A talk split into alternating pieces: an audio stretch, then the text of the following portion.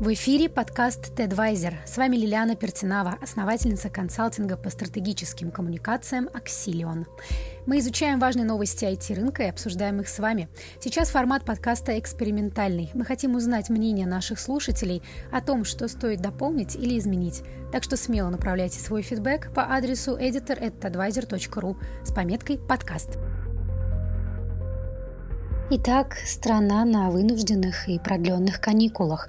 Но поскольку никто не назвал режим самоизоляции более строгим словом «карантин», россияне в большинстве своем не слишком ответственно отнеслись к призыву властей и используют выходные дни для прогулок и встреч с друзьями – для того, чтобы как-то вразумить беспечных оптимистов, чиновники решили контролировать перемещение граждан. Первыми систему распознавания лиц вводят в Москве. Как пишет коммерсант, система работает на базе технологии компании Entech Lab – Отмечается, что фото нарушителей карантина и заболевших в легкой форме, при этом остающихся дома, внесут в специальную базу. Кроме того, планируется, что система будет отмечать подозрительную активность в отдельных домах и подъездах, а для передачи данных с камер привлекут мобильных операторов. Правда, это дело не быстрое. На разработку регламента и полноценного запуска системы потребуется много времени, может быть даже несколько недель. При этом отмечается, что геоданные абонентов и медицинская информация граждан по-прежнему будут под охраной закона о связи и Конституции.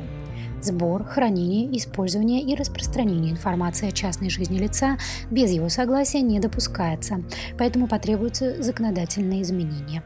Об этом же 30 марта заявил и Сергей Собянин. По его словам, Введение контроля за москвичами потребует принятия федерального закона, который, цитирую, позволит более активно работать по этому вопросу. Идея подобной системы слежения заимствована у Китая и Европы.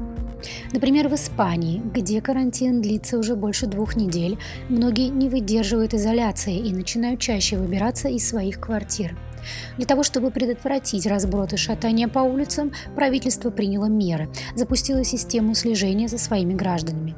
На интерактивных картах полицейских видны перемещения людей. Грубо говоря, правоохранители пеленгуют сигнал мобильного телефона.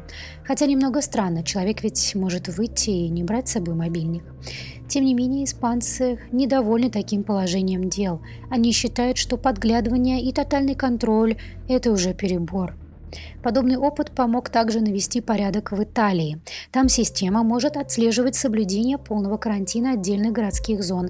То есть, например, можно было выделить особо опасные здания и настроить систему таким образом, что она уведомляла полицию о малейшей активности. Проще говоря, сигналила, когда кто-то входил или выходил. Дополнительные камеры устанавливали в парках и скверах. Камеры делали некую статистику, по которой можно было увидеть, где поток людей не сократился. Выехав на место, полицейские выясняли, с чем это связано. Например, такие меры помогли решить проблему с так называемыми собачниками – ведь кроме похода за продуктами и в аптеку разрешено было только выгуливать собак. Так вот, предприимчивые итальянцы таскали за собой своих питомцев каждый раз, когда им нужно было выйти по своим делам. Именно там была придумана шутка про то, что собаки уже нагулялись на год вперед. Проанализировав опыт европейских коллег, московский мэр Сергей Собянин 30 марта заявил, что власти столицы готовят информсистемы к ужесточению контроля за соблюдением карантина. Как пишут ведомости, город уже закупил необходимые технологии. ДИТ Москвы приобрел серверы, устройства обработки данных и компьютеры с графическим ускорителем американской компании NVIDIA на более чем 1 миллиард рублей у компании Maxima Telecom. Позже власти закупили у той же компании оборудование для обработки видеоданных на транспорте. Это еще около 2 миллиардов рублей. Сообщается также, что столичные власти думают над тем, чтобы вместе с видеонаблюдением использовать данные сотовых операторов. Система поиска по геолокации через мобильную сеть может работать на принципе определения сигнала с помощью GPS или GLONASS потому что использовать одну только мобильную сеть сложно в условиях городской застройки. Толстые стены домов и большое количество этажей ведет в систему слежения в заблуждение. При таком раскладе удастся определить, в каком доме есть больной коронавирусом человек, но не удастся понять, на каком он этаже и в каком подъезде. Такая же система уже работает в Китае и Тайване. но там она более совершенна. На нее поступает информация с тепловизоров о температуре жителей, которая передается в Центре оперативного реагирования. Тем временем в Татарстане уже запустили СМС-систему пропусков для выхода из дома во время режима самоизоляции, введенного в регионе с 30 марта. Как пишет ТАСС, для получения пропуска жителям необходимо отправить бесплатное СМС-сообщение на четырехзначный номер со словом «регистрация» и указать свои фамилию, имя и отчество, серию номер паспорта, а также адрес места проживания. В ответ придет код регистрации, который нужно отправить на тот же номер со словом «цель», ну и, соответственно, указать цель выхода из дома. После этого ему вышлют код со сроком действия пропуска. С ним можно посещать суды, больницы, банки, делать поездку на даче, а также чтобы отвезти детей в школу или детский сад. Как сообщил журналистам министр цифрового развития Государственного управления информационных технологий и связи Татарстана Айрат Хайрулин, система оказалась не слишком готовой к наплыву таких СМС-сообщений. В частности, 1 апреля образовалась очередь из СМС, а время ожидания разрешений порой затягивалось до нескольких часов. Проблемы с ожиданием возвратных сообщений власти обещают решить в короткие сроки. Из-за распространения коронавируса российские ритейлеры приняли решение не принимать наличные деньги. Компании и операторы служб доставки заключили соглашение, в рамках которого они откажутся от принятия наличных и банковских карт, а также перейдут только на бесконтактную курьерскую доставку товаров. Отмечается, что к соглашению присоединились Wildberries, Связной, Авито, Боксбери, Снежная королева, Ламода, Озон, Ситилинк, DPD, PEC, NVIDIA Eldorado, AliExpress и Sportmaster. Договоренность также устанавливает несколько правил. Например, в пункты приема и выдачи заказов и магазины за раз допускается не более одного покупателя.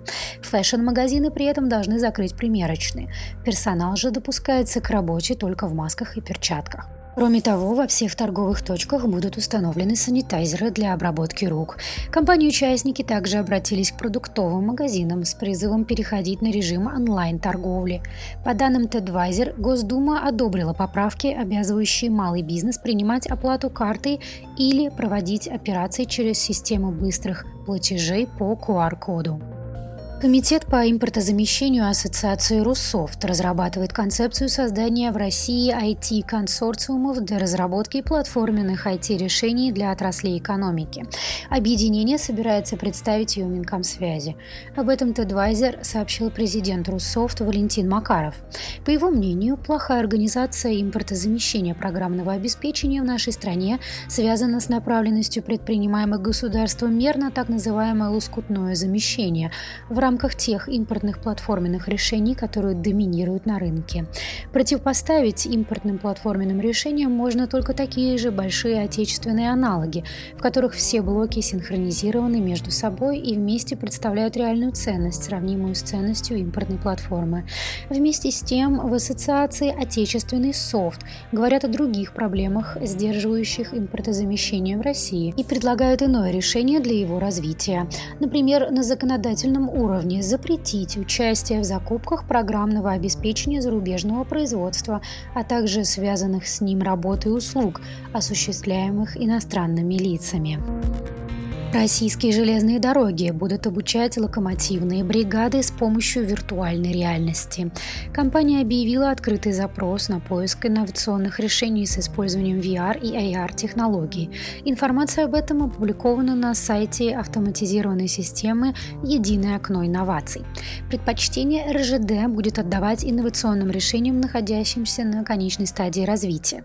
Помимо того, эти решения и их прототип организация должна быть готова предоставить оставить для опытной эксплуатации и закупки РЖД. Стало известно, что в России под запрет могут попасть выпуск и обращение криптовалюты. Об этом пишет TEDvisor со ссылкой на Вести.ру. Новый законопроект о цифровых финансовых активах обращает внимание на то, что выпуск и обращение криптовалюты в России несут неоправданный риск. Из-за нарушения запрета нужно ввести ответственность. В Центробанке считают, что существуют большие риски при легализации обращения криптовалюты. Риски возникают для финансовой стабильности и системы противодействия отмыванию доходов. Финансовые Финансисты считают, что пострадает также защита прав потребителей. Некоторые эксперты при этом предлагают рассматривать криптовалюту как иностранную и применять к ней правила законодательства о валютном регулировании и контроле. Тем временем власти не намерены запрещать владение цифровой валютой. Законопроект запрещает лишь выпуск и обращение криптовалюты, но если какой-либо гражданин, владеющий биткоинами, совершает свою сделку в юрисдикции, которая этого не запрещает, вряд ли кто-то сможет ограничить его в этом. Из заметных кадровых новостей в стране новый руководитель Роскомнадзора. Им стал Андрей Липов, ранее занимавший пост начальника управления президента России по развитию информационно-коммуникационных технологий и инфраструктуры связи. Председатель правительства России Михаил Мишустин подписал новое назначение на прошлой неделе. Вместо Липова Владимир Путин назначил главой своего управления Татьяну Матвееву, ранее служившую в Федеральной налоговой службе. Руководивший же Роскомнадзором Александр Жаров возглавит отныне холдинг «Газпром Медиа». На этом пока все. Это был подкаст Advisor и я Лилиана Пертинава. Напомню, вы можете поделиться мнением о нашем подкасте. Присылайте свои впечатления и обратную связь по адресу editor.advisor.ru с пометкой «Подкаст». И хорошего вам настроения.